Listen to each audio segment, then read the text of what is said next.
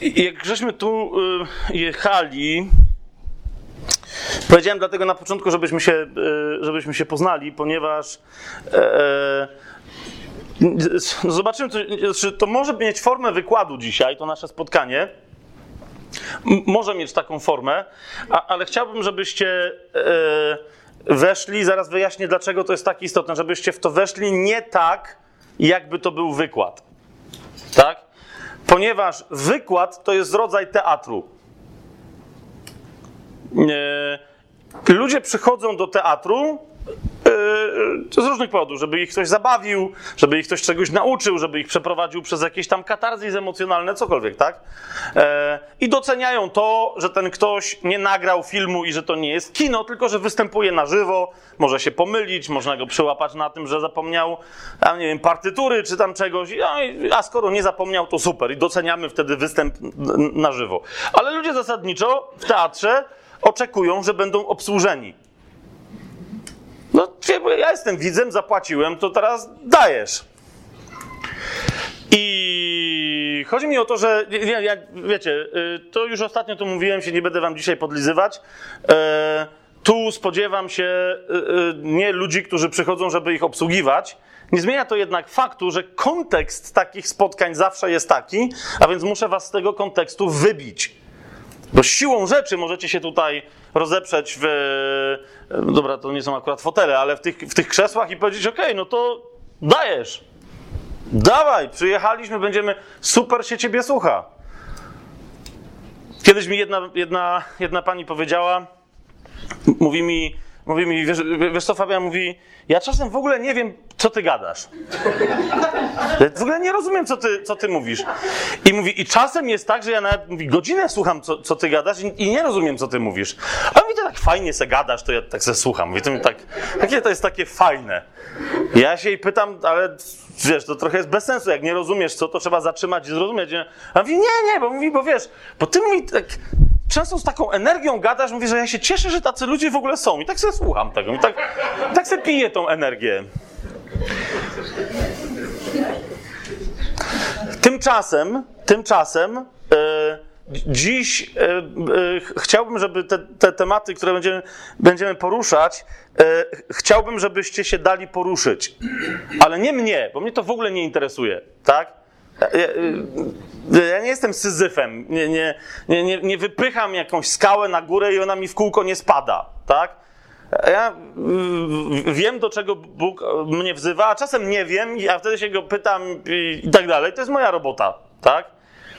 Dzisiejsze spotkanie, jestem co do tego głęboko przekonany, jest spotkaniem przebudzeniowym. Tylko teraz, zaczekajcie, bo teraz jeszcze następna rzecz. E, bo spotkanie przebudzeniowe to by się przydało, żeby wiecie, żeby było przynajmniej z pół stadionu ludzi, e, nagłośnienia, muzyki, flagi, nie wiem, gołębie, żebyśmy puszczali, żeby się dało ludzi podekscytować, tak?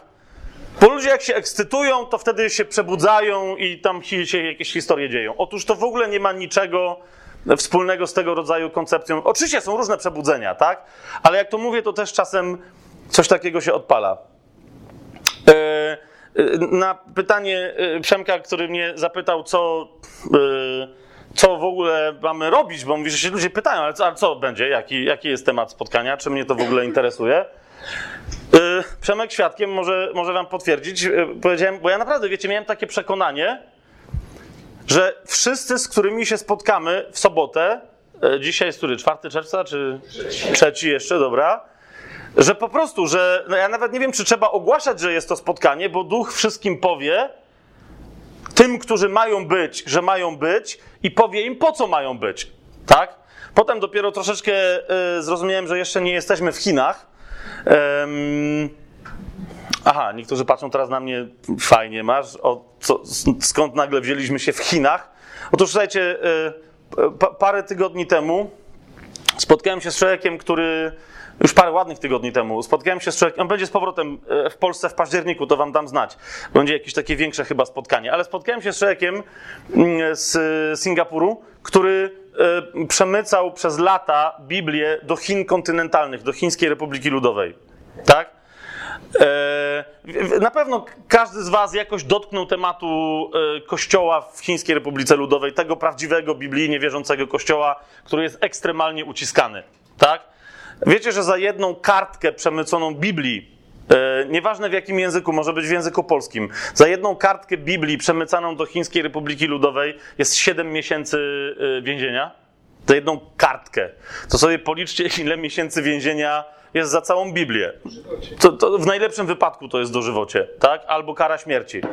E, a ten człowiek przemycał tam setki czy tysiące e, e, tych Biblii i był też w, e, kształtowany duchowo w tym, bo on tam został w pewnym momencie e, w Chinach, tak?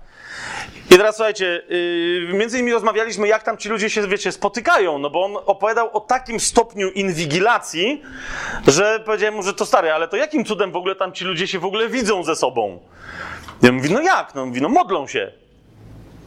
Na co moja odpowiedź była, że no to ja się też modlę, ale, ale ja się cię pytam, jak oni się spotykają, no bo mówię, wiesz, no co, es em esy sobie wysyłają, nie wiem, gołębia, no bo es em esy to pewnie są kontrolowane. Mówi, no tak. No to co, mają grupę na Facebooku? No raczej nie, bo to wszystko jest kontrolowane, wiecie, w Chinach. No co, gołębie mają szkolone? No, też nie, bo do gołębi to tam się strzela właśnie w razie, gdyby przenosiły wiadomości. Mówię, no to, to jak? Mówi, no, no mówicie, że się modlą. Otóż, kapujecie, ci ludzie tam się modlą, po prostu się modlą. Się modlą, ponieważ chrześcijanie się modlą. I jeżeli Duch Święty chce zwołać gdzieś jakieś zgromadzenie, to im to mówi bezpośrednio. Rozumiecie? I po prostu ludzie w różnych miejscach, pojedynczo, każdy w swojej komorze gdzieś tam się modlą, co Duch im mówi za dwa dni, tu i tu, o tej i o tej godzinie. Kapujecie? I oni po prostu przychodzą i nawet nie ma czegoś takiego, że oni przychodzą i mówią, ale w ogóle czad, serio, tobie też Duch Święty powiedział, tylko cię przychodzą, siadają, mówią, okej, okay, dobra, to co dzisiaj będzie, no nie? Kto wie, co dzisiaj będzie, bo to cała reszta wiedziała, że ma być tu i że ma być teraz, tak? To ja ostatnio troszeczkę mamy takich wydarzeń z Macią w naszym życiu, z moją żoną, że musimy szukać różnych dziwnych intuicji i naprawdę coraz mocniej słuchać Ducha Świętego. I w tym sensie, wiecie, miałem tyle pojedynczych dotknięć na temat naszego dzisiejszego spotkania, że jakoś zbudowało się we mnie przekonanie, że wy tu dzisiaj powinniście przyjść już wiedząc, co będziecie robić. No nie? Wy, nie ja. Których nie ma. No właśnie, no właśnie, ja też takie wrażenie odniosłem, że pewnie najczęściej się pytają, ej, ale co będzie, bo nie wiem, czy mnie to interesuje, tacy, którzy i tak nie przyjdą. No nie? Więc teraz pierwsza rzecz, już na wstępie zadaję ci pytanie, ponieważ jestem przekonany, i teraz zobacz, że tobie zadaję pytanie, nie wam, ale tobie. Jestem przekonany, że nie ma tutaj dzisiaj ani jednej osoby, która by się tu pojawiła przez przypadek, ponieważ o to się modliliśmy, żeby takich osób tu dzisiaj nie było. Teraz patrz, jeżeli to nie jest przypadek, że tu jesteś, to znaczy, że tak czy inaczej zaprosił cię tutaj Duch Święty. Duch Święty nigdy nie zaprasza człowieka, żeby coś wdepnął, chyba żeby chce, żeby wdepnął. Ale tu nie ma żadnych pułapek, tak? Tu nie ma żadnych prób, chyba że dla kogoś będzie. A zatem, jeżeli Duch Święty cię tutaj dzisiaj zaprosił, to nie mam takiej możliwości dla większości z was, żeby ci nie powiedział, po co cię tu dzisiaj zaprasza. I teraz to jest pierwsza rzecz, o jaką nie odpowiadajcie mi. Jeżeli kogoś już na wstępie, już to moje pytanie teraz dotknie, zaboli, czy może nawet urazi, yy, to nawet nie jest mi przykro. I nie zamierzam nikogo z tego powodu przepraszać, ponieważ ja zadaję oczywiste pytanie, e, normalne dla każdego normalnie żyjącego chrześcijanina. Jest to, jest to jasne, co, co mówię? Więc jeszcze raz, jeżeli pytam się teraz ciebie, po co Duch Święty dzisiaj ciebie tutaj zaprosił, a ty tego nie wiesz, to najprawdopodobniej nie dla, albo nie masz pewności, to najprawdopodobniej nie dlatego, że Duch Święty ci tego nie powiedział, ale najprawdopodobniej dlatego, że nie, nie, z jakiegoś powodu nie przyłożyłaś, czy nie przyłożyłeś ucha do jego ust, żeby usłyszeć wyraźnie w sekrecie, bo to była wiadomość tylko dla ciebie, po co on cię tu dzisiaj zaprasza. Dlatego, dlatego zanim pójdziemy dalej, tak, a, a myślę, że dzisiaj się mają dziać w sercach rzeczy. I zaraz jeszcze będę wam to jeszcze bardziej rozbudowywać i opowiadać, dlaczego tak sądzę, dlaczego to jest wyjątkowe dzisiaj spotkanie przebudzeniowe. Nie wiem, czy w takim sensie, wiecie, bo dzisiaj, dosłownie dzisiaj w Lublinie się dzieją wielkie rzeczy. Także w sensie chrześcijańskim. Dopiero co y, przyszedł tutaj y, nasz przyjaciel w Panu, który, który przyszedł się przywitać, jestem zaszczycony, y, przyszedł, y, tak, i mówi cześć, cześć, mówi, ale wiesz, ja jadę tam, no nie? Bo jest dzisiaj, y, co, co jest? W Nowym Przymierzu. Tak, jest dzisiaj jakieś spotkanie chrześcijańskiego ruchu Idź Pod Prąd, czy coś tam, jakieś tam będą, wiecie, chrzty publiczne, czy coś w tym stylu, nie, nie, nie wiem dokładnie, tak? Macie Noc Kultury dzisiaj. W ramach tej Nocy Kultury między innymi właśnie tam e, zdaje się, że mają otwarte e, tygodniowe Muzeum Biblijne, ale dzisiaj w nocy ono będzie dosyć tam e, działać. Więc się wiecie, dzieją rzeczy, tak? A my tu się spotykamy, jak w jakichś katakumbach, jakieś łosie, w ogóle czemu nie wychodzimy na ulicę, nie mamy ulotek, nie działamy. Okej, okay. Więc zanim pójdę dalej, ja będę mówił, pomódlmy się krótko na początku, bo jesteśmy cały czas na początku. Jak ktoś chce, to możemy na głos mówić, ale nie ma tu dla mnie żadnego znaczenia. Chodzi mi o to, żebyście, wiecie, możecie nic nie gadać.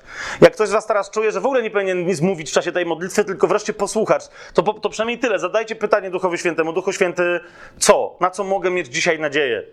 Co ty dzisiaj chcesz ze mną zrobić, we mnie zrobić, dla mnie zrobić? I, i, i do jakiego ruchu chcesz mnie pobudzić, żebym ja dla kogo co mógł dalej zrobić? Czy mogła zrobić, dobra?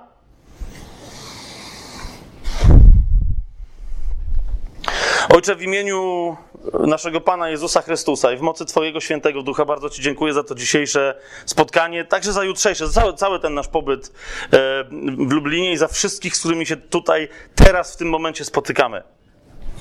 Dzięki Ci, Ojcze, ponieważ mam głębokie przekonanie, głębokie przekonanie, które wierzę, że od Ciebie pochodzi, że, że, że to, że dzisiaj się tu spotykamy i robimy to, co będziemy robić, będzie zgodne z Twoją wolą, ale że jest to po prostu bardzo konkretny przyczynek do Twojego wielkiego planu, jaki masz dla nas, dla każdej i dla każdego z nas w naszym życiu, ale jest to bardzo konkretny przyczynek, kolejny krok w Twoim wielkim planie, jaki masz dla, dla Kościoła Bożego, dla Kościoła, dla ciała Chrystusa w Polsce, dla wszystkich, którzy tutaj wierzą biblijnie. Błogosławię Cię, dziękuję Ci, ponieważ wierzę, że to jest kolejny krok w skutecznym głoszeniu prawdziwej, pełnej Ewangelii w naszym kraju do tych wszystkich, którzy mówią naszym językiem. I nie tylko naszym językiem. Błogosławię Ciebie, Panie, ponieważ to jest konkretny przyczynek dla każdej i każdego z nas, jak tu dzisiaj jesteśmy, Eee, pobudka do tego, aby powstać, zacząć świecić, tak jak Chrystus chciał, żebyśmy świecili, pobudka do tego, żebyśmy uczynili kolejny krok w, w wypełnianiu swojego osobistego powołania. Ponieważ Ty nas powołałeś, Panie, do, do życia jako, jako, jako dzieci, jako córki, jako, jako synów Bożych, ale też masz dla każdej i dla każdego z nas indywidualny zamysł, osobiste, wyjątkowe posłannictwo. I wierzę, Panie, że dziś to będzie ten dzień, kiedy dla każdej i dla każdego z nas uczynisz, odkryjesz yy, kolejny rąbek tajemnicy, odsłonisz, otworzysz kolejne drzwi, odsłonisz kolejną część obrazu, którą widzieć potrzebujemy, żebyśmy mogli być tym, kim Ty zawsze chciałeś, żebyśmy byli w Chrystusie naszym Panu. Amen. Amen. E, więc jak, jak, jak, jak Przemek zapytał mnie, co by to miało być, to się pomodliłem, mówię, dobra, no to jeżeli musimy jakichś odpowiedzi udzielać, e, bardzo wyraźnie, bardzo wyraźnie dostałem słowo na to nasze spotkanie z Księgi Izajasza z sześćdziesiątego rozdziału, zwłaszcza pierwszy i drugi werset. A zatem Jak, jak dziś będziemy dotykać rozmaitych kwestii, coś robić i o coś się modlić i, i coś przemieniać, to, to wszystko to ma być dokładnie w takim planie, jaki jest opisany w Księdze Izajasza w sześćdziesiątym rozdziale, w pierwszym i drugim wersecie. A, a mamy tam, a, z, a zwłaszcza te dwa, te dwa słowa e, mnie interesują e, i, i czy, czy też Bóg mnie nimi zainteresował na to nasze dzisiejsze spotkanie. E, czyli słowa powstań i zajaśnij. Powstań, zajaśnij, ponieważ zjawiła się Twoja światłość, a chwała Pańska rozbłysła nad Tobą. Bo oto ciemność okrywa ziemię i mrok narody, ale nad tobą zabłyśnie Pan, a jego chwała ukaże się nad tobą. To są te dwa e, wersety. Teraz zauważcie, bo tam wcześniej jest mowa o odkupicielu, zaraz sobie troszeczkę ten tekst bardziej rozłożymy, e, ale tu myślę, że zwłaszcza w dzisiejszym czasie powinniśmy to zrozumieć i tak też dzisiaj będzie wyglądać nasze e, rozważanie tego dzisiejszego dnia. Po pierwsze, do kogo Pan mówi powstań i zajaśnij? Po pierwsze mówi do każdej, do każdego, do każdej osoby, e, do każdej kobiety, do każdego mężczyzny, którzy są jeszcze niezbawieni. Tak, którzy leżą, którzy, jak psalmista powie, którzy się znajdują w, w, w dole błota i gnoju. I, I do nich Pan mówi powstań. Oczywiście oni nie mogą powstać o własnych siłach, więc dzisiaj pierwsza część, którą, e, o której sobie opowiemy, to będzie, e, to, będzie, to będzie poświęcona głoszeniu Ewangelii. Ja tu dużo osób znam, ale też dużo osób nie znam. Ja nie wiem, na jakim etapie e, się znajdujecie teraz rozwoju swojej wiary, tak? Niemniej, nawet jeżeli wszyscy tutaj są zbawieni i nawróceni i tak dalej, i tak dalej, to, to e, wyraźnie Pan mi powiedział, że potrzebujemy sobie dzisiaj wszędzie w Kościele przypominać, e, jak się głosi Ewangelię, tak? Jak się głosi Ewangelię. Ja teraz nie mówię, że bo wiecie, specjalistów od głoszenia Ewangelii jest bez liku dzisiaj w Polsce i na świecie, tak? Ja tylko, więc to nie chodzi mi o to, że teraz ja mówię, że nikt nie wie, jak się głosi Ewangelię, ja teraz dopiero wam powiem. To nie o to mi idzie, ale żeby sobie przypomnieć yy, jako najważniejsze pewne prawdy, które mam wrażenie, że nam się w głoszeniu Ewangelii, przynajmniej w Polsce dzisiaj, w tym czasie, w którym żyjemy, nieco zatarły. Tak? E, a także, być może, że jest tu dzisiaj ktoś, kto, kto potrzebuje tą, tą Ewangelię usłyszeć i przyjąć Pana Jezusa i tak dalej, to, no to, to świetnie, to, to tak czy siak ją będziemy głosić. Natomiast, żeby sobie przypomnieć, jak to się robi, ponieważ mam wrażenie, że naprawdę zapomnieliśmy o fundamencie, e, o fundamencie ewangelizacji, tak? Nie co, ale kto jest fundamentem i nie co my mamy robić, ale co ten ktoś ma robić. Na czym to polega? A więc wtedy jak my możemy mu pomóc, a jak przeszkadzamy. Tak? To jest pierwsza rzecz. Głoszenie Ewangelii. Jak doprowadzić człowieka leżącego i martwego do tego, żeby wstał z martwych i żył. Tak? I żeby chwała Pana nad nim zajaśniała. Teraz druga rzecz. Jeżeli mamy tutaj ludzi, a mamy y, zbawionych i wierzących i tak dalej, i tak dalej, i tak dalej. Druga rzecz, którą chciałbym, żebyśmy, y, żebyśmy poruszyli, żebyśmy się nią zajęli, to, to jest uświadomienie sobie, że naszym, y, nawet nie to, że, bo to jest przywilej nasz, tak?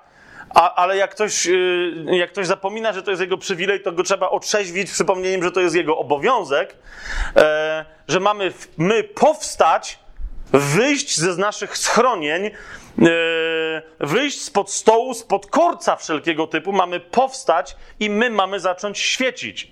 Tydzień temu, jak byliśmy w Poznaniu, e, wspominałem tak, ale tu, tu już paru osób, nie, nie wiem, czy ostatnio jak u was byłem, to, to nie pamiętam, czy o tym nie mówiłem, e, ale pamiętam, że wiecie, kiedyś, to już było ze dwadzieścia lat temu, ktoś z was pamięta odnowę charyzmatyczną katolicką sprzed dwudziestu lat? Okej. Okay. A, a kojarzycie, jak był ojciec Emiliano Tardif w, w Polsce? Jasne! A czujecie, jaka to była legendarna sprawa, tak? I byliście jeszcze, powiedzcie mi, że w Łodzi na, na tej mszy z modlitwą o uzdrowienie. To ja też tam byłem! Okej, okay, jak, jak zobaczycie sobie, wiem, że dla niektórych to będzie szok kulturowy, to będzie straszne, co zobaczycie, ale w każdym razie e, są nagrania z tego, z, z tego wydarzenia, było ponad dwieście tysięcy ludzi na lotnisku w Łodzi, tak? Była msza, no wiecie, to było katolickie, tak? Ale potem była normalna modlitwa o uzdrowienie i, i Polska, ja mam wrażenie, że od tamtej pory naprawdę nie widziała e, działającego Boga, a w każdym razie znaków e, przypisywanych Duchowi Bożemu i ja myślę, że to było Boże działanie w takiej skali. Tak? No wyście tam byli. Jak, jak Tardif powiedział, żeby zamachali rękami i chusteczkami, co tam kto ma, ludzie, którzy zostali uzdrowieni, którzy mieli ponad, wiecie, jakieś plusy czy minusy, mieli okulary, tak? Ale że musieli mieć naprawdę tam jakieś poważne tam rzeczy, tak? Żeby zdjęli te okulary, żeby się upewnili, że czytają i tak dalej, i tak dalej, i potem żeby zamachali, tak? No to była ekipa tam na, na podejściu, bo tam była taka, wiecie, taka scena jak na koncert zrobiona i tam to wszystko się działo. I ktoś tam mówi, że liczcie, liczcie, Oczywiście, tak? Po, po czym jak ci ludzie zamachali, to było tak jasne, że tam tak macha z paręnaście tysięcy osób uzdrowionych, no nie? Więc tak, będą liczyć ze sceny, wiecie, tłum dwustu tysięcy i tam po prostu taki tłum zaczął. To pamiętacie to, tak? Ludzie tam wychodzili, wiecie, odrzucali kule, szaleństwa.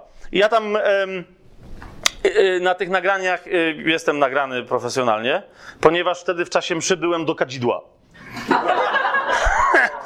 I jako jeszcze kleryk jezuicki. Nie pamiętam teraz dokładnie, ja tam, czy, czy ja byłem z łódką, czy byłem z samym kadzidłem, no nie? Ale w każdym razie nie uwierzycie, no nie? Tam będzie podchodzić dwóch gości, nie uwierzycie, że któryś z nich to jestem ja. To po prostu to serio. Ale może jakiś tam rys twarzy, no... Między innymi, jak ludzie myślą, że ja te, te rzeczy na twarzy mam, to, to wiecie, w Poznaniu zapytałem ich, ile mam blizn na twarzy. Wow, ile oni tam się, poli, do, tam paru się doliczyli. Ja nie mam żadnej blizny na twarzy, no nie? Ale w każdym razie, co i, co i rusz opowiadałem jakąś taką głupotę, że wiecie, ja jestem z Nowej Huty, wiesz, walki, wszyscy, jasne, jasne, jasne. A to, to wszystko, ta twarz, którą widzicie, to już było po tamtym wydarzeniu, no nie? Im dłużej byłem tym klerykiem, im dłużej byłem jezuitą, tym bardziej dostawałem. No okej, okay.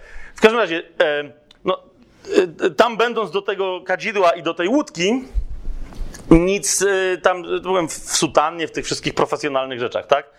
Ale potem, jak już się ta oficjalna część skończyła, i tam, bo tam się różne rzeczy działy, jakieś pieśni, chwały, jakieś głoszenia różnych rzeczy i tak dalej, no to już latałem normalnie, a miałem wtedy koszulkę. Tylko pamiętajcie, że to było ponad dwadzieścia lat temu, tak? To było, wiecie, to nie było wtedy takich rzeczy jak dzisiaj, że każdy sobie mógł zrobić, co chciał i tak dalej. Więc miałem taką trochę topornie zrobioną koszulkę, ale bardzo taką jednoznaczną. Mianowicie to była biała koszulka i miałem czerwony napis: ja jestem światłością świata. Wow. Taki miałem napis na, na sobie. I wiecie, byłem taki dumny, że... Bo tam wszyscy mieli, że tam Jezus jest Panem, albo Jezus cię kocha, alleluja. Dawajże, no nie? Co to takie... A ja miałem profesjonalny napis. Nie, bo... I teraz z tym napisem e, taki zadowolony, tam gdzieś coś tam, żeśmy jakiś bębny, tam było jakieś takie zgromadzenie, wiecie, coś tam śpiewaliśmy, bo tam się jakieś takie mniejsze grupki porobiły, coś tam się działo. I zdarzyła się rzecz, której się najmniej wtedy w ogóle spodziewałem, że się może zdarzyć. Mianowicie zostałem zaatakowany przez bardzo pobożne panie i tam towarzyszącego im pana, że co ja sobie w ogóle wyobrażam i w ogóle kto wpuścił jakichś heretyków na to Boże zgromadzenie. No nie? I poszło o tą moją koszulkę. Że co, wprost, cytuję, pani mi zapytała, co ty myślisz, że jesteś Jezusem?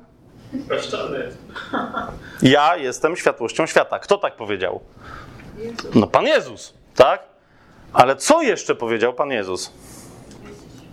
Wy jesteście światłością świata. Jeżeli więc ja należę do tych, o których Pan Jezus powiedział wy, to mam prawo nie mówić, że tylko ja jestem światłością świata, tak? Ale że ja oraz moi bracia i moje siostry jesteśmy światłością świata. Zatem pomijając e, moje siostry i moich braci, ja jestem światłością świata. Kapujecie? List do Filipian mówi wyraźnie, że my jesteśmy źródłami światła w tym świecie. Dlaczego? Ponieważ nosimy w sobie Chrystusa, który, oczywiście, bo my w ten sposób tylko i wyłącznie jesteśmy światłością świata. Tak? Ale my nie odbijamy tego światła. Mamy je w sobie. Niesiemy ogień w sobie. Jak Pan Jezus krzyczał, mówiąc, jeżeli ktoś jest spragniony, niech przyjdzie do mnie i pije. Rzeki wody żywej popłyną z wnętrza tego, kto do mnie przyjdzie i będzie spragniony, to jednocześnie, powiedziałbym, to dokładnie tak samo jest ze światłem. Kto przychodzi do Chrystusa, spragniony Jego światła, Chrystus w nim zapala ogień, który staje się światłem świecącym. Tak? Chrystus z ciebie robi źródło światła. No i teraz jest pytanie... I teraz jest pytanie, na ile ty stoisz i na ile świecisz. Pytanie, które jest surowym pytaniem, ponieważ Pan Jezus powiedział, że nie jest światło po to, żeby je stawiać pod korcem, ale na świeczniku, żeby świeciło wszystkim, którzy mogą je widzieć. Okej, okay, potem jest pytanie, co to znaczy świecieć i tak dalej, ale to będzie druga rzecz, którą chciałbym, żebyśmy się dzisiaj yy, zajęli. I przy tej okazji pojawi się trzecia rzecz, która dla niektórych z was może być szokująca, ale jeszcze raz, nikogo nie proszę o wybaczenie w związku z tym, yy, I tylko zaznaczam, że w ogóle nie jest celem tych naszych spotkań, żeby kogoś szokować jakimiś nowymi odkryciami. To mnie w ogóle nie interesuje. Najbardziej bym był zadowolony i szczęśliwy, chociaż to też ma małe znaczenie, ale najbardziej byłbym zadowolony i szczęśliwy, gdybyśmy po dzisiejszym spotkaniu, gdybyśmy się wszyscy zgodzili, że tutaj dzisiaj nie pojawiło się nic nowego, a tylko i wyłącznie te rzeczy, które Duch Boży już wam powiedział, a dzisiaj zostały one potwierdzone. Rozumiecie, o co mi chodzi? A nie, że ktoś dostał nowe objawienie. Ale nie zmienia to faktu, że dla niektórych pewne rzeczy mogą być nowe. Otóż trzeci etap tego naszego dzisiejszego spotkania, to chciałbym, żeby było uświadomienie sobie, i teraz powtarzam, ponieważ to jest bardzo modny i dobrze temat ostatnich lat, to to, co teraz powiem, będzie szokujące, tak? Ale elementem powstania i świecenia jest uświadomienie sobie, że chociaż wiedza na ten temat, kim ja jestem w Chrystusie, jest bardzo ważna, to ostatecznie kompletnie nic nie znaczy. Istnieje jedna tak ważna rzecz, o tyle ważniejsza od tego, kim ja jestem w Chrystusie, że to, kim ja jestem w Chrystusie, traci kompletnie swoje znaczenie, dopóki nie zostanie przez tę najważniejszą rzecz ustawione we właściwej perspektywie. Teraz jeszcze raz, ja nie chcę powiedzieć, że dzisiaj będę występować przeciwko nauczaniu pod tytułem Moja tożsamość w Chrystusie, jasne? Ponieważ powiedziałem, że to jest ważne. Niemniej uważam, że w ciągu ostatnich lat nauczanie na temat mojej chrześcijańskiej tożsamości w Chrystusie zostało oddzielone od tej jednej rzeczy, która od tego jest ważniejsza, ponieważ to nauczanie zostało oddzielone, to rzeczywiście jest tak, że niektórzy, to nie chodzi mi o to, że nauczający, ale ci, którzy słuchają tego nauczania, zaczynają skrzywiać, zamiast prostować swoje drogi, zaczynają je wykrzywiać i odchodzić od tego, co najistotniejsze. I dopiero wtedy, jak sobie o tym, o tym opowiemy, co jest jeszcze istotniejsze, wtedy dopiero bym chciał, żebyśmy przeszli do, do, do kolejnego elementu, mianowicie, że słowo powstań i zajaśnij jest skierowane do ciebie, jest skierowane do mnie, jest skierowane do pojedynczej osoby, ale jest też skierowane do całego ciała Chrystusa, do całego Kościoła. Kościół dzisiaj z wielu różnych powodów nie stoi, Kościół dzisiaj z wielu różnych powodów nie jaśnieje. Z wielu różnych powodów. I teraz być może, że tymi powodami nieco się zajmiemy, ale dla mnie byłoby istotniejsze, żebyśmy sobie uświadomili, co to znaczy, że Kościół stoi i świeci. Tak? I że jest, że jest znakiem, że jest latarnią. Najpierw, najpierw dla tych, którzy do tego Kościoła powinni przybyć, a wciąż nie przybywają, oraz co to znaczy, że jest znakiem świetlistym dla tych, którzy w ogóle nie wiedzą, że jest jakieś światło na ziemi. Ale to będzie dopiero na końcu. Dopóki sobie nie ustalimy, co znaczy w Chrystusie stać i świecić, dopóty nie będziemy wiedzieli naprawdę, w sensie chodzi mi o to, że mówiąc o Kościele, a dzisiaj jest wiele nauczania porządnego o Kościele, ale ono nie działa, dlatego że ludzie słyszą słowa, a nie rozumieją ich kontekstu w sobie. I w miarę jest jasne to, to co mówię. I jeszcze raz, potem myślą, że mają kontekst, bo mówią, aha, ja muszę wiedzieć, kim jestem w Chrystusie dla Boga i nadal nic z tego nie wynika, ponieważ brakuje im jeszcze, jeszcze głębszego y, kontekstu. A więc taki jest, y, taki jest plan na dzisiaj. Jak będzie, y, kiedy mamy robić przerwę? O trzynastej? O trzynastej piętnaście. O trzynastej. O, o, przynajmniej mi daj znać o trzynastej i wtedy może wylądujemy. Zobaczymy, tak? Żeby, żeby to było jasne. I teraz, kochani, więc pierwsza rzecz. Y, od której bym chciał, żebyś dzisiaj w ogóle, jak to potem kogoś interesuje, to dzisiaj pierwsze, co się zanim w ogóle cokolwiek powiedziałem, to dostałem książkę w prezencie. Jak to później będzie was interesowało, to tylko taka uwaga techniczna. Nawet jeżeli kogoś nie będzie jutro, tak, bo mamy taką myśl, żeby jutro po południu zrobić bardziej taką swobodną sesję pytań i odpowiedzi, ale jakby ktoś nie mógł być jutro, a jest dzisiaj i już w ogóle przyjechał na to spotkanie dzisiaj z jakimiś pytaniami, to w przerwie mi dajcie znać. Być może, że, że późniejszym popołudniem dzisiaj na te pytania sobie też y, odpowiemy, dobra? Ale w każdym razie dostałem dzisiaj y, w prezencie książkę Jak zerwać więzy religijne Poradnik uwolnienia od związań katolickich. Bo nie wiedziałem, że taka książka istnieje. I to jaki, wiecie, jakie zagadnienia tutaj zawodowe, no nie?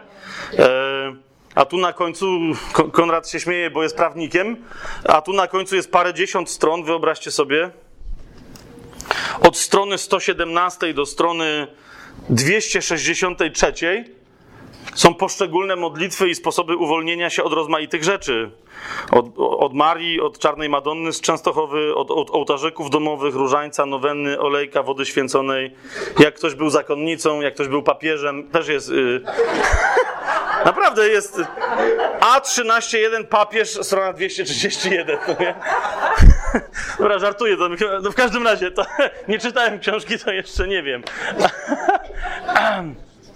Ale, ale dostałem, także dziękuję bardzo. Ale jak ktoś, nie wiem, wiecie, ten temat się tu gdzieś pojawił, to, to dajcie mi w przerwie znać, będziemy o tym rozmawiać. I teraz, kochani, dlaczego jest, dlaczego jest taki temat? Dlaczego powiedziałem, bo widzicie, te, że będziemy mówić o indywidualnym i tak dalej powstawaniu. Dlaczego, dlaczego jest taki temat? Co, co się dzieje? Otóż sądzę, Sądzę, że właśnie doświadczamy straszliwego zwiedzenia. Wszyscy. W Europie, w Stanach Zjednoczonych, w, w, w, w Kanadzie, w tych wszystkich miejscach, o których wiemy, że tam działają potężnie kościoły ewangelicznie wierzące, gdzie są wielcy nauczyciele, prorocy, Bóg wie kto i, i, i tak dalej, i tak dalej. Wszędzie tam, gdzie... I teraz na czym to zwiedzenie? Bo teraz wszyscy czekają, a więc będziemy ciąć zwiedzenia. Nie, nie, chodzi mi o to, że to nie jest zwiedzenie doktrynalne. To w ogóle nie o to mi idzie. Zwiedzenie polega na tym...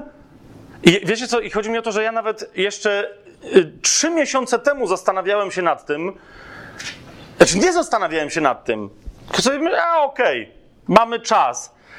I, i, i do, całkiem niedawno zaczęło do mnie c- coraz mocniej docierać pytanie od Boga, na jakiej podstawie, co powoduje, że, na jakiej podstawie uważasz, że tak jak jest teraz w Polsce, w Europie i tak dalej, że tak będzie choćby za rok? Na, na jakiej podstawie sądzisz, że będzie tak fajnie? I teraz... E, może niektórzy zaraz patrzą na mnie i mówią, a co, a jest fajnie? Chodzi mi o to, że oczywiście, że jest fajnie. Oczywiście, że jest fajnie. Kto wam ostatnio, kiedy napluł na twarz, e, bo, bo, bo przyznaliście się komuś, że jesteście chrześcijanami? Ja nie mówię, że tak się nie dzieje, ale tak się nie dzieje non-stop.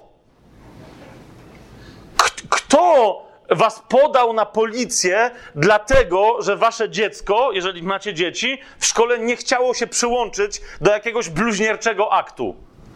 Albo nieopatrznie e, wypowiedziało imię Jezus. Kto z was trafił na policję i dostał srogą e, karę? Kto z was został postraszony, że mu dzieci odbiorą, ponieważ jesteście nieodpowiedzialnymi idiotami?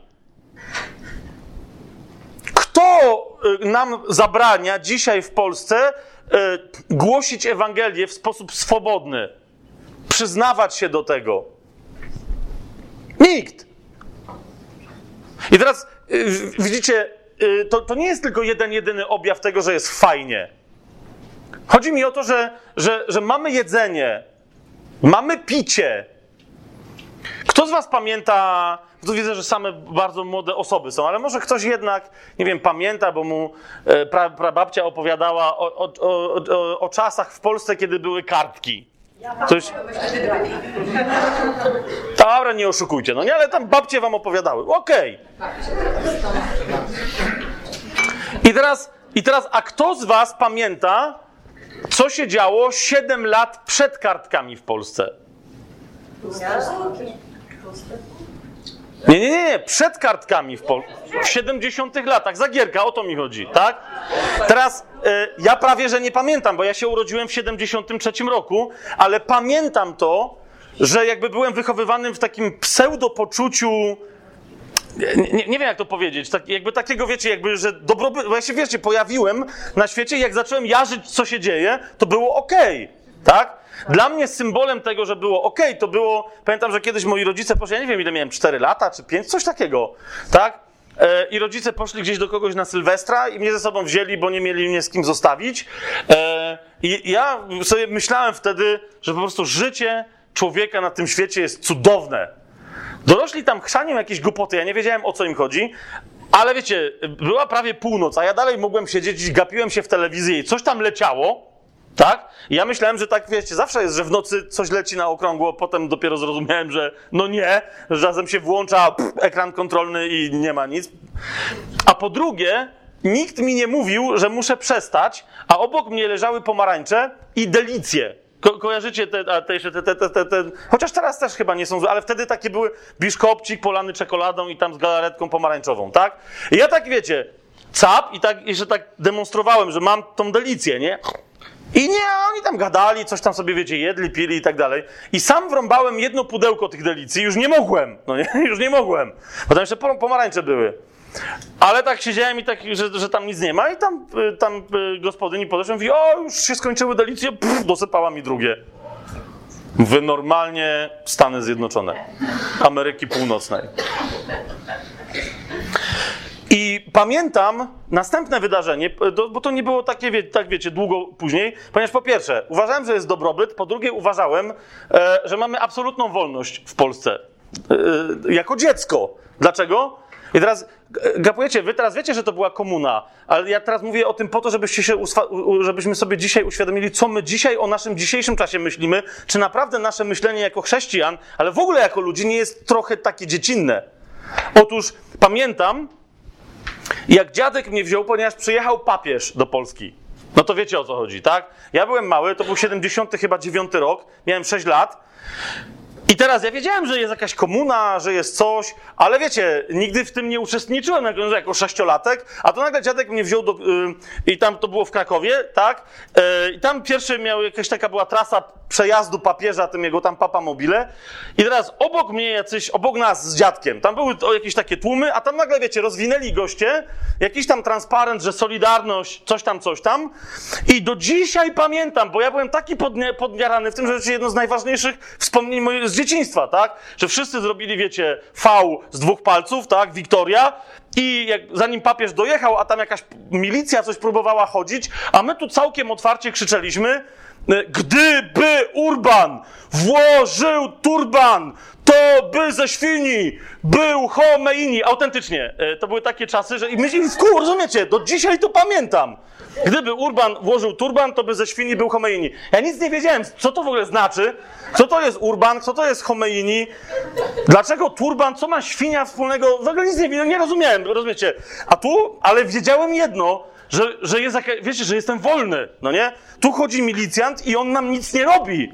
Mi się wydawało, że wiecie, jak, jak się w ogóle krzyczy w tym kraju, to policjant, ma, milicjant, że macie walnąć, no nie? A my, i ja tak, wiecie, jeszcze takie, myślałem, że, że nawet dziecko milicjant może, i ja tam do tego milicjanta, co tam obok nas tak, tak przechodził i tak udawał, że nic nie słyszy, no nie? I on tak, wiecie, tą Wiktorią, gdyby Urban, no nie? On tak szedł i w ogóle, okej. Okay. Więc sobie myślałem, jest dobrobyt, i jest wolność, tak? Jak potem jeszcze, bo następnego dnia była msza z papieżem. I ja, żeby wszystko widzieć, to mnie dziadek, wiecie, nie, nie trzymał mnie na rękach, ale tam były takie, pamiętam do dzisiaj, takie z, z bali drewnianych, nie było, wiecie, tych, yy, yy, jak się nazywa, tych takich bramek, tych metalowych, tylko z drewna to wszystko było, górale tam zbudowali. I, ale to było dobre, bo on mnie tam pos, postawił na tej bali i ja tam, wiecie, balansując, po prostu jak surfer i tu widziałem cały tłum. I sobie, wiecie, jak tam wszyscy Solidarność, to wiecie, krzyczeli co chcieli, bo tam było, ja wiem, z półtora miliona ludzi albo więcej, tak? No to co, kto miał tam wpaść i ich spałować? Więc, ale wiecie, ja tam patrzyłem na ten cały tłum i sobie myślałem, wow, nikt tak nie ma, nikt tak dobrze nie ma nigdzie na świecie. Nie, a kompletnie nie widziałem, że to jest, wiecie, desperacja, tak?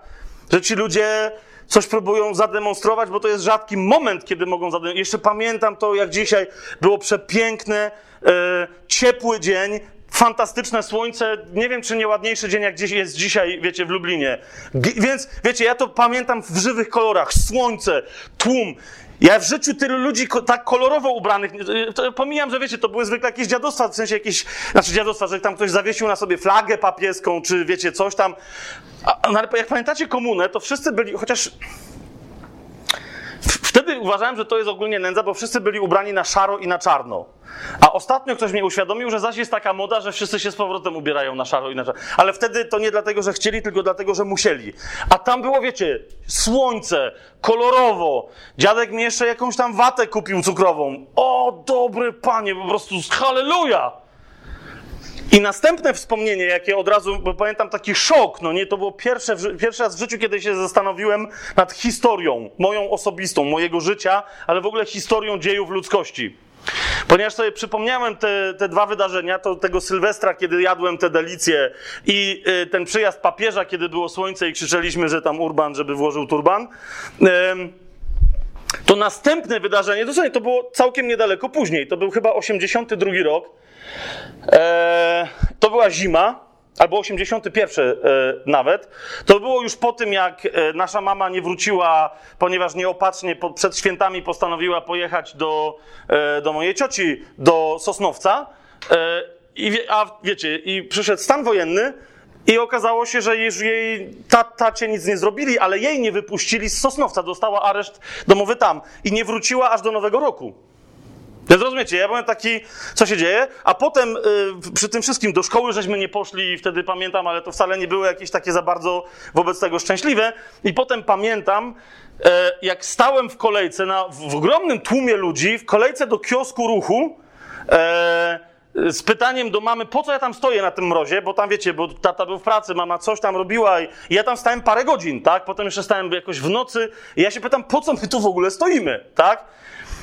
I nikt nie był mi w stanie odpowiedzieć, ani rodzice, ani ci ludzie w kolejce, po co oni stoją.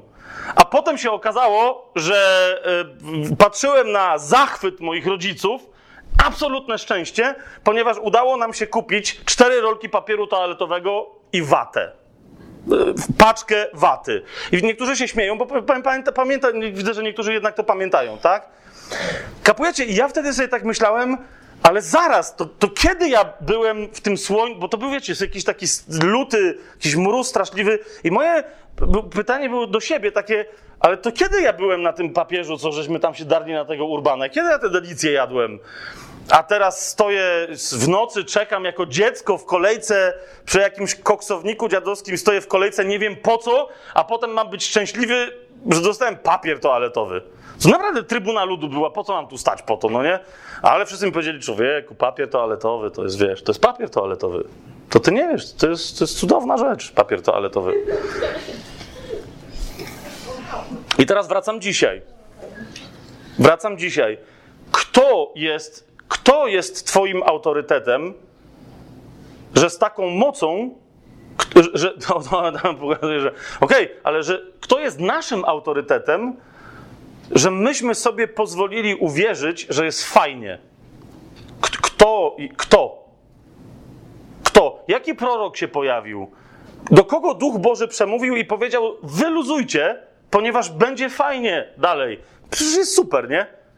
Nie było źle. Nie jest źle. Nie będzie źle. Jest fajnie. Kto, kto nam, kto nam jako Kościołowi to powiedział? A teraz oczywiście możecie mi powiedzieć, ale my tak wcale nie uważamy, ale mnie nie o to chodzi, czy, wiecie, czy, tu, czy ty kolej, konkretnie tak uważasz, tylko chodzi mi o to, że tak żyje Kościół. Jak patrzę na niego, ja mówię o Kościele wierzą, wierzących biblijnie chrześcijan. Jeszcze raz się pytam, jaką możesz mi dać gwarancję ty, albo sobie, jaką możesz dać gwarancję, że za rok będziesz mieć gdzie mieszkać, albo za dwa lata będziesz mieć gdzie mieszkać w tym kraju. Ponieważ jesteś biblijnie wierzącą chrześcijanką czy chrześcijaninem. Ja pomijam kwestię, czy będzie wojna, czy coś. Rozumiecie, bo to są rzeczy, które mnie nie straszą. Ale druga rzecz, bo to jest mało istotne, czy będziesz mieć gdzie mieszkać, ale druga znacznie istotniejsza rzecz. Kto ci dał gwarancję, że masz czas na niegłoszenie Ewangelii? Kto ci dał gwarancję, że masz czas jeszcze, żeby czekać? Powiem wam jedną rzecz, ostatnio mnie coś poruszyło, żebyście jeszcze, żeby wam, wiecie, podkreślić wagę tego, o czym mówię. To było świadectwo, już nie pamiętam skąd ono to pochodziło, e, krótko, zapisane, tak? mężczyzna, który się nawrócił w Stanach Zjednoczonych, zaczął w ogóle działać, wiecie, w kościołach domowych. Jeszcze dzisiaj pewnie sobie coś po południu na ten temat powiemy.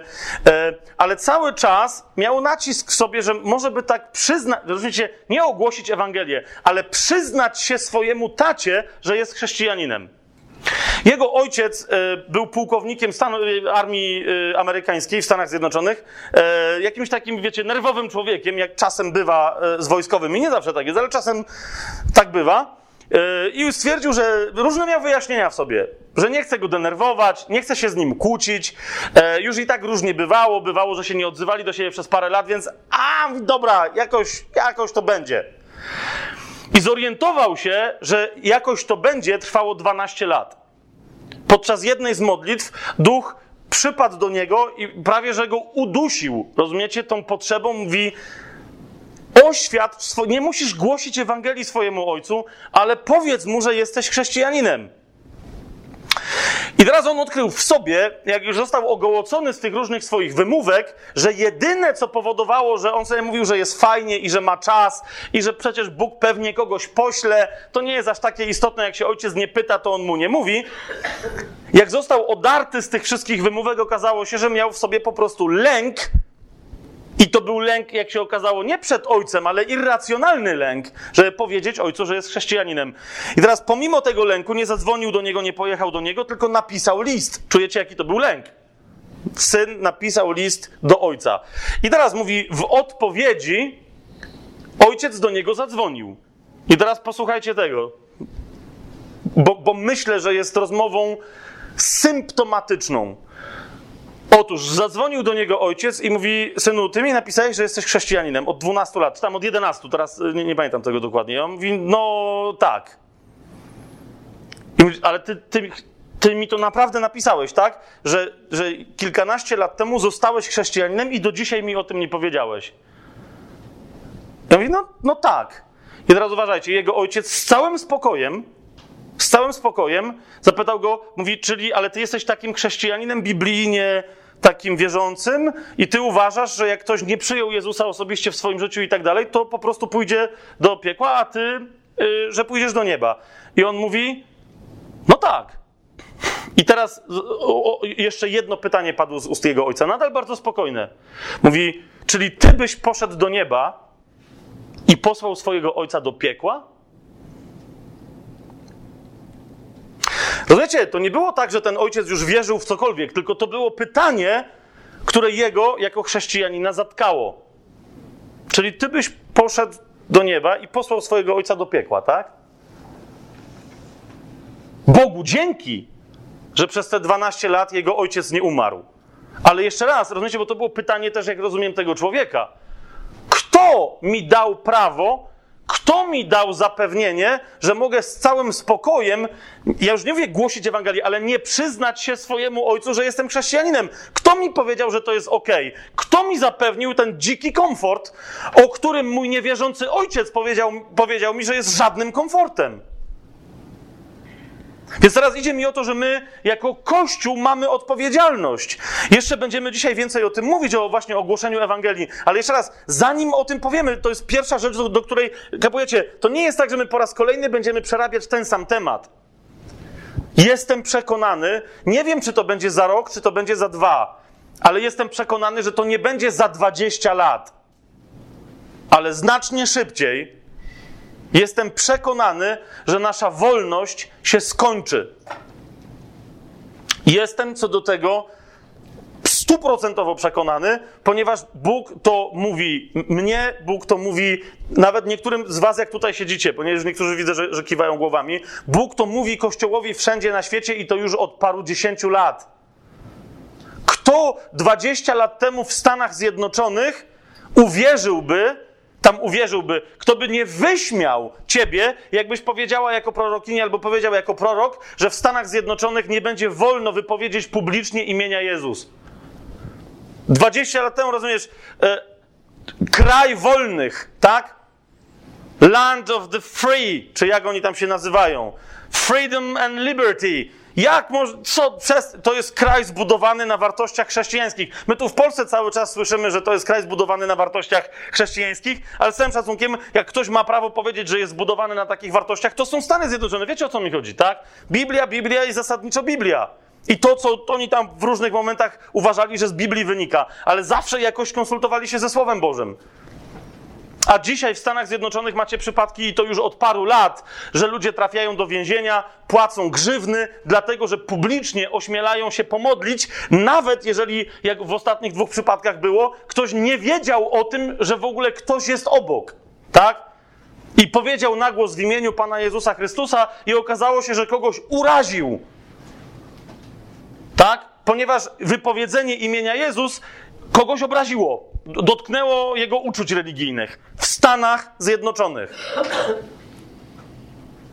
Zabranione, można chodzić we wszystkich odmianach, e, czego tam chcecie, tak? Jest wolność przecież religijna, oni cały czas o tym powtarzają. I w ramach wolności religijnej możesz być muzułmaninem, możesz być, możesz być dzisiaj w Stanach Zjednoczonych satanistą, ponieważ to ci ponoć gwarantuje tamtejsza konstytucja. Ale nie wolno ci objawiać i jest to coraz bardziej restrykcyjne, ujawniać na zewnątrz, że jesteś chrześcijaninem albo chrześcijanką. W tamtym roku chyba, czy dwa lata temu w Stanach, nie pamiętam teraz, w którym to dokładnie miejscu, ale rozumiecie, pojawił się pierwszy postument, postument Bafometa. Wiecie, kto to jest Bafomet? To jest ten, to jest, to jest, to jest ten, ten taki diabeł, tak? Z kobiecymi piersiami, z innymi tam elementami męskich, żeńskich genitaliów. Um, czyli współczesny symbol satanizmu, taki najbardziej ekstremalny. E, I oni postawili otwarcie, kapujecie, pomnik na bazie wolności religijnych, które mają w Stanach Zjednoczonych. Pomnik tegoż Bafometa, który jest czczony przez dwójkę dzieci, chłopca i dziewczynkę, którzy stoją przed nim zapatrzeni tak o. Jak, dosłownie jak na katolickich, czy tam innych, wiecie, tych figurach takich świętych, że tam, wiecie, jakieś tam stoją, tak jak teraz były te stulecie Fatimy, tak? I że te dzieci tam patrzyły tam na objawiającą się Matkę Boską. I tu macie dosłownie chłopca i dziewczynkę, którzy się modlą tak w ten sposób do, do, w, do symbolu szatana, tak? To wolno dzisiaj zrobić w Stanach Zjednoczonych. Wolno taki pomnik postawić. Chcę tam zrobicie jakiś research, w przerwie to, to, to może ktoś z was widział nawet ten, ten. To szokujące, tak? Szokujące. I tam cała była jakaś, wiecie, uroczystość i tak dalej, to gdzieś tam w ogóle stoi, tak? Ale żeby zorganizować e, zwyczajne e, e, ewangelizacyjne nauczanie na ulicy, że ktoś mówi świadectwo przez megafon, e, okazuje się, że czasem nawet jak niektórzy mają pozwolenia od stosownych władz, to są prześladowani. Więc jeszcze raz, pytam się was, w takim wolnym kraju jak Stany Zjednoczone, jeżeli ten proces postąpił tak szybko, jak postąpił, to pytam się was, jak długo pewne procesy będą postępować w naszym kraju? Jak długo myślicie, że będziemy czekać na powrót Pana Jezusa? Jak długo jeszcze? Kiedy pewne rzeczy ewidentnie, nie, teraz ja nie mówię o jakichś proroctwach, wiecie, e, lekką ręką pisanych, tylko mówię o proroctwach biblijnych, widzimy, że pewne rzeczy zaczynają się realizować na naszych oczach. Po prostu. Ile myślicie, że będziemy mieli czasu od momentu, kiedy, jak to przepowiedział Izajasz, Damaszek zniknie z powierzchni ziemi? Jednego dnia był, drugiego dnia pff, gone, nie ma go, poszedł. To jak my, to kto z was sobie policzył, ile to będzie dni, ile to będzie tygodni, ile to będzie miesięcy, czy może parę lat, ile to będzie od tego wydarzenia do momentu, kiedy się objawi antychryst? A teraz, kapujecie, jeżeli ja teraz mówię o tym, tak, że jest proroctwo w Biblii, które mówi wyraźnie o tym, że Damaszek zniknie z powierzchni ziemi i że jednocześnie wraz z tym konfliktem zniknie dwie trzecie ludu Izraela. To, to jest tak blisko wydarzeń ostatniego czasu, że się już bliżej nie da. Teraz powiedzcie mi, kiedy w ciągu ostatnich dziesięć, dwadzieścia czy pięćdziesiąt lat Damaszek był bardziej zagrożony jak dzisiaj? Widzieliście, co zrobiło ISIS z przedmieściami Damaszku od ich strony? To wygląda jak Warszawa po drugiej wojnie światowej. To jest wszystko zrównane z powierzchnią ziemi, tam są tylko i wyłącznie ruiny. Oczywiście, jeszcze raz, Damaszek zasadniczo istnieje, ale żeby tam, wiecie, jak już się Rosja dołączyła, do, do, razem z, Amerykanie się dołączyli, jak teraz Turcja się dołączyła i powiedziała, że ich to też bardzo interesuje, co się dzieje w Syrii, to powiedzcie mi, naprawdę będziecie zaskoczeni, jak w pewnym momencie spadnie jakaś bomba i niekoniecznie to musi być bomba atomowa, ale też bym się wcale nie zdziwił pewnej nocy na Damaszek. Ale teraz jeszcze raz, naprawdę musi być zniesiony z powierzchni ziemi Damaszek, żebyśmy my się przebudzili do tego, że nie jest fajnie? Jaka jest twoja odpowiedzialność w Kościele? To jest moje pytanie. Jaka jest twoja odpowiedzialność wobec niewierzących, nie w Kościele? Kim masz być? Teraz... Bo to dzisiaj będziemy później na, to, na te pytania odpowiadać. Wracamy tutaj, bo niektórzy, jak zadaję to pytanie, mówią, dobra, dobra, mówią nawet, ja jestem ewangelistą, ale mówią, słuchaj, ale nie działa głoszenie Ewangelii. I to jest ta rzecz, którą się najpierw chcę, żebyśmy zajęli. No wiesz, nie działa, ludzie jakoś, w ogóle wiesz, nie kumają czaczy, jest coś, coś nie gra. Posłuchajcie, pierwsza rzecz, którą dzisiaj chcę, żebyśmy, żebyśmy tu jasno tutaj wypowiedzieli, tak? Yy, nie działa nasze głoszenie Ewangelii, ponieważ głosimy Ewangelię, jakbyśmy mieli coś do sprzedania ludziom. I teraz robimy z tego, co mamy im do sprzedania. Oczywiście, że niektórzy powiedzą, no ale mamy. Ja sam wielokrotnie głosiłem to, że, że mamy im do dania nieprawdopodobną wartość, a tą nieprawdopodobną wartością jest życie wieczne. Tak? Tylko teraz sęk jest w czym? Że zanim ktokolwiek otrzyma tę wartość, najpierw musi się skonfrontować z czymś, co nie pozwala mu w ogóle tej wartości widzieć. A więc, a więc co, jak, jak wygląda nasza dzisiaj ewangelizacja? Wychodzimy do ludzi i mówimy im o wartościach, znaczy inaczej, pokazujemy im wartości, podczas gdy nie dostrzegamy, że oni są ślepi. Podchodzimy do ślepego i mówimy ślepemu, zobacz, widzisz? A ślepy udaje, że nie jest ślepy i mówi, no widzę, no i co, w ogóle mnie to nie rusza. I ty mówisz, jak to cię nie rusza, to kapujesz, to cię powinno ruszać. Zobacz, przyjrzyj się, widziałeś kiedyś coś takiego? I on mówi, nie, ale to też jest nic specjalnego, bo jest ślepy. Wychodzimy do głuchych i tłumaczymy głuchym, że to i że tamto i że jeszcze siamto i że jeszcze coś i jeszcze coś. A oni na koniec, żeby nie wyszło, że są głusi, mówią, wiem. Ale nie rusza mnie to. I odchodzą. Wychodzimy yy, do spragnionych, którzy są już tak bardzo spragnieni, że się nie mogą ruszać i mówimy im, wyjdź do przodu, wyjdź do przodu, tu ci dam się napić. A oni są tak pogrążeni w, w poczuciu winy, że sami się doprowadzili do tego stanu, że leżą i nie mogą się ruszyć, że udają, że nie chce im się pić. Więc my sobie pijemy i mówimy, ej, zobacz, naprawdę mam wodę z cytryną, jest po prostu zarąbista jest, z Pan Jezus. I ten człowiek tam zdycha, ale właśnie, ponieważ zdycha między innymi z tego powodu, że pycha go tam zmiażdżyła, to nadal przez tą pychę nie powie ci, przyjdź, przyjdź do mnie z tą wodą i daj mi się napić. I my tu tak stoimy, mówimy, naprawdę dziwni są ci ludzie, no nie działa ta ewangelia. No co możemy więcej zrobić? Próbujemy ludziom sprzedawać e, jakieś dziwaczne historie e, na temat miłości, na temat szczęścia, na temat sukcesu, na temat powodzenia. Na, na, na, ile dostaną... O, no widzisz, już powinna być przerwa. Ile już, już, już, już robimy. Ile dostaną, w mo- jeżeli przyjmą Jezusa do swojego życia? Zobaczcie, co się dzisiaj dzieje. I oczywiście my dzisiaj mamy, już żeśmy widzieli ewangelistów głoszących Ewangelię sukcesu. Już żeśmy to widzieli. Tak? A więc dzisiaj mówimy, nie, nie, my nie głosimy Ewangelii sukcesu. Ale jednak cały czas kusimy ludzi powodzeniem. Przecież, ej, przecież Bóg ci będzie zawsze w każdym momencie błogosławić. Przecież, wiesz, przecież będziesz zawsze zdrowy, będziesz zawsze... Ja nie mówię, że tak nie jest. Ja tylko mówię, że kontekst tego, że Pan będzie ci błogosławił na każdym kroku, w każdym momencie twojego życia, jest zupełnie inny niż to, co ludziom sprzedajemy. To jest dokładnie tak samo, jak kiedy mówimy ludziom, Bóg cię kocha. Od tego zaczynamy głoszenie Ewangelii.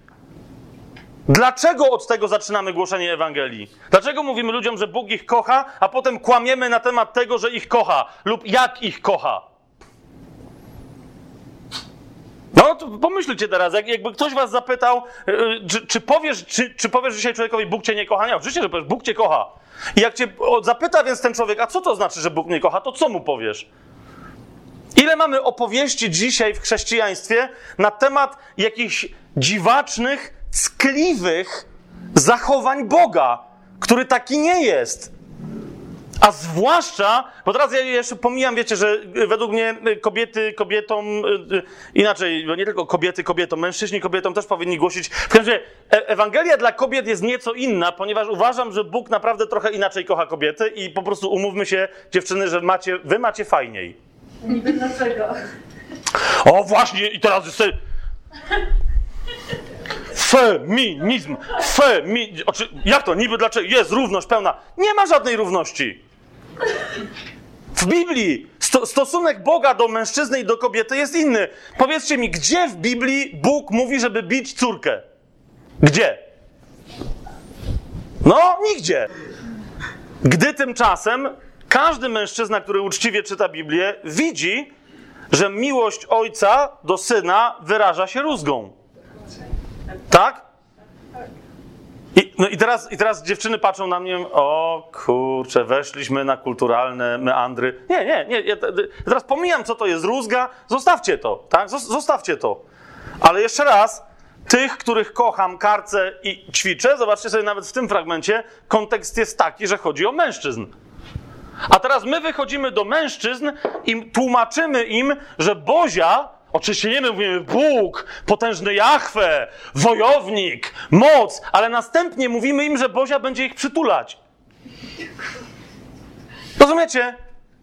Był taki moment, że między innymi, yy, no potem yy, jedna niecna gazeta yy, napisała, że należałem, że byłem jednym z pierwszych, jeszcze jako ksiądz, byłem jednym z pierwszych yy, szkoleniowców uczących, jak podrywać yy, hipnotycznie yy, kobiety. Yy, nie wiem, czy ktoś mniejsza, to, to jest nieprawda, w sensie...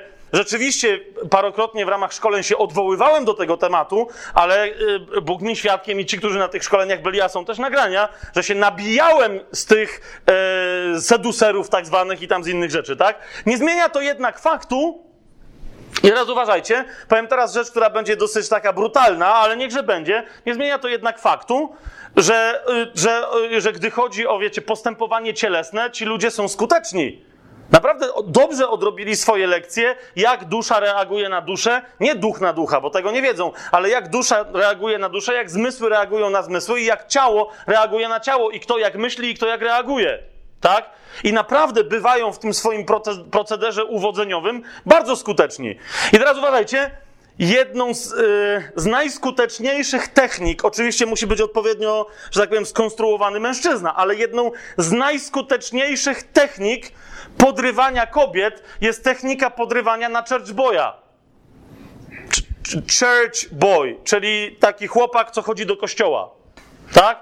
Otóż w wielu tych e, e, e, szkołach podrywania, wielu tych trenerów zauważyło rzecz, że oni czasem swoich tych facetów do podrywania muszą szkolić i szkolić i szkolić i szkolić, i szkolić żeby, żeby kobieta pozwoliła mężczyźnie obcemu do siebie w ogóle, wiecie, zbliżyć się na pół metra. Tak? Po czym ze zdziwieniem kiedyś jeden podzielił się tym doświadczeniem i potem to się stało sensacją w tych en el-polskich i es el-polskich i tam różnych szkołach. Stało się sensacją i mówią, ej, a byliście kiedyś u chrześcijan na spotkaniu? To przejdźcie się i zobaczycie coś dziwnego. I oni zaczęli chodzić na spotkania chrześcijańskie i co się okazało? Że na chrześcijańskich spotkaniach kobiety pozwalają się obmacywać. Teraz oczywiście na mnie popatrzcie, u nas tak nie ma. Nie o to mi chodzi, że się pozwalają obmacywać. Chodzi mi tylko o to, że... Cześć. Nie bój się, no bo teraz... Cześć. Rozumiecie? I to jest coś takiego, w każdej korporacji tego typu rzecz się dzieje, tak? Ale żeby obca kobieta z obcym mężczyzną... Cześć! Widzicie, co się dzieje? Dzięki, dzięki, to było tyle. I teraz nie chodzi mi o to, że tu jest, wiecie, jakaś łatwa dziewczyna, czy coś, tylko to jest normalne u nas. Dlaczego? Ponieważ kobieta w kościele się nie spodziewa, że mężczyzna będzie, no spodziewa się, że będzie jakby coś w rodzaju jakby heteroseksualnym, ale jakby gejem.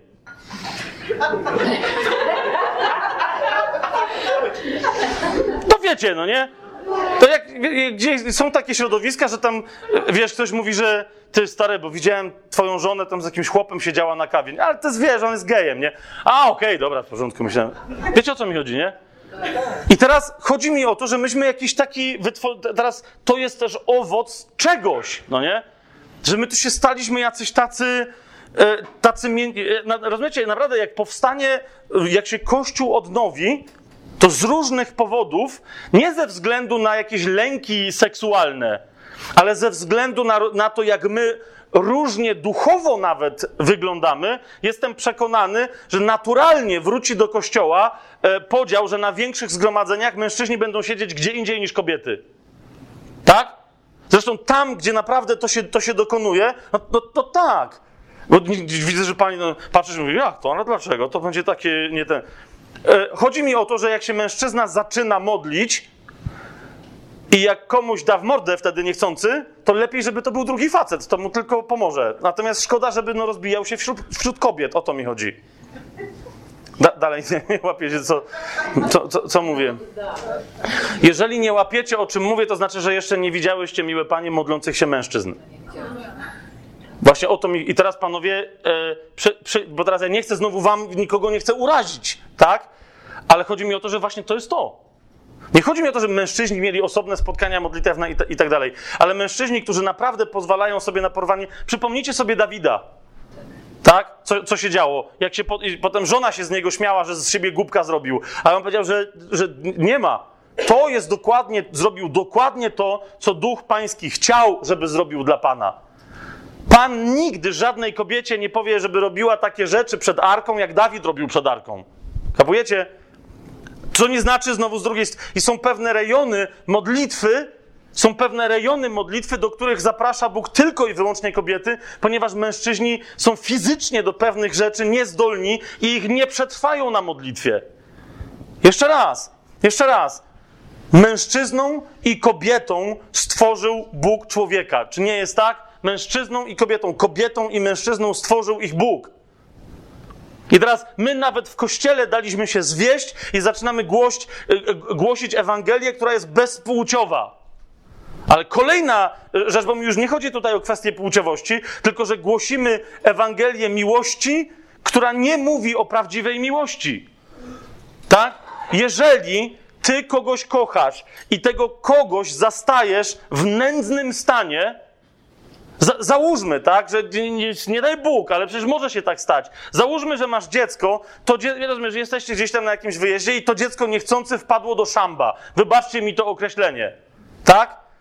To czego to dziecko będzie w, w, w kolejności działań potrzebowało? Po pierwsze, będzie potrzebowało, niezależnie od tego, co się, co się będzie działo pomiędzy tobą a twoim dzieckiem, tam może być, wiecie, stać tłum ludzi i nie wiedzieć, co się stało, tak? To nie jest czas, żebyś zaczął czy zaczęła przepraszać ludzi, że idziesz do dziecka. Tylko biegniesz do dziecka i nawet jak komuś po drodze kogoś szturchniesz, komuś, nie wiem, rękę złamiesz, bo się przewróci, to lepiej go później przeprosić i później go uzdrowić, niż żeby dziecko w szambie, w którym, wiecie, nawet wydzieliny są trujące, żeby zostało chociażby sekundę za długo. No rozumiecie, o co mi chodzi, tak? Z pierwsza rzecz, atakujesz w stronę tego, kto potrzebuje ratunku. Dwa... Niekoniecznie ty tam skaczesz do tego, do tego szamba, bo to wiele nie pomoże, ale robisz wszystko, żeby to dziecko stamtąd jak najszybciej wyciągnąć. Trzy, w momencie, kiedy to dziecko wyciągasz, upewniasz się, że się nie nachlało tego dziadostwa, tak? Następnie upewniasz się, że to dziecko wróci fizycznie do normy, że go, co? Obmyjesz z tego całego syfu, w którym ono się znajduje. Potem się upewniasz, czy nie przeżyło jakiejś traumy emocjonalnej, a dopiero na samym końcu możesz je przytulić, żeby je ukoić i powiedzieć, dobra, wszystko jest w porządku, obiecuję ci, że to już nigdy więcej się nie zdarzy. Czy jest to jasne, co teraz mówię? Teraz, jak to, po co się posłużyłem tą, tą, tą, tą, tą, tą straszną metaforą? Chodzi mi o to, że my w Kościele głosimy miłość ludziom, którzy toną w szambie. Rozumiecie? A czasem schodzimy do tego szamba, razem z nimi wdychamy te same straszliwe fetory i wyziewy, tylko po to, żeby ich przytulić, ponieważ mówimy, tak Bozia działa. Mówimy im, że wiesz, to, to, to, to jest to. Potem sprowadzamy do kościoła ludzi, którzy, którzy w ogóle, znaczy sprowadzamy, sprowadzamy często kościół do tego szamba, do, do tego poziomu. I sobie mówimy, że wszystko jest okej. Okay. Ten przeszedł modlitwę grzesznika, tamten przeszedł modlitwę grzesznika, ci przeszli. Okej, okay, oni przyjęli Pana Jezusa i potem niektórzy się dziwią, jak to jest możliwe, że, że, że ci przyjęli Jezusa i tamten i jeszcze po czym wrócili do świata. Najczęściej jest tak, że wcale nie przyjęli Jezusa. Dlaczego? Ponieważ myśleli, że dokonują jakiejś transakcji. Zostali pobudzeni, okej, okay, ostatni, zostali pobudzeni emocjonalnie, że mając już wiele w swoim życiu, mogą dostać jeszcze coś i wtedy przyszli do Jezusa, przyszli do chrześcijaństwa i tak dalej, ale jeżeli nie przyszli do Niego najpierw jako do Zbawcy, a Zbawca jest Wybawicielem, Zbawca jest tym, który ratuje człowieka z szamba, w którym się tonie i w którym za chwilę się umrze. Jeżeli najpierw nie przyszli do Niego jako do takiego Zbawcy, jeżeli nie przyszli do Niego z pełną świadomością tego, że są bazyliszkami, że są pająkami, które trują i same już zostały otrute, dopóki człowiek z taką świadomością do Chrystusa nie przyjdzie, to znaczy, że nigdy tak naprawdę do Niego nie przyszedł. Wiecie, o co mi chodzi? Nie ma takiej możliwości. A żeby przyszedł taki właśnie do Jezusa, to... No właśnie, i tutaj chciałoby się powiedzieć, że żeby przyszedł taki do Jezusa, to potrzeba takiemu głosić grzech, a to jest w ogóle nie to, co chciałem powiedzieć. Trzeba zrobić coś zupełnie e, innego. W sensie o grzechu też należy głosić, ale trzeba zrobić coś zupełnie innego. Ale zróbmy e, krótką przerwę, dobra? I, I potem sobie jeszcze raz do tego podejdziemy. Jak, jakby ktoś miał jakieś pytania, to swobodnie można do mnie podchodzić i gadać, dobra?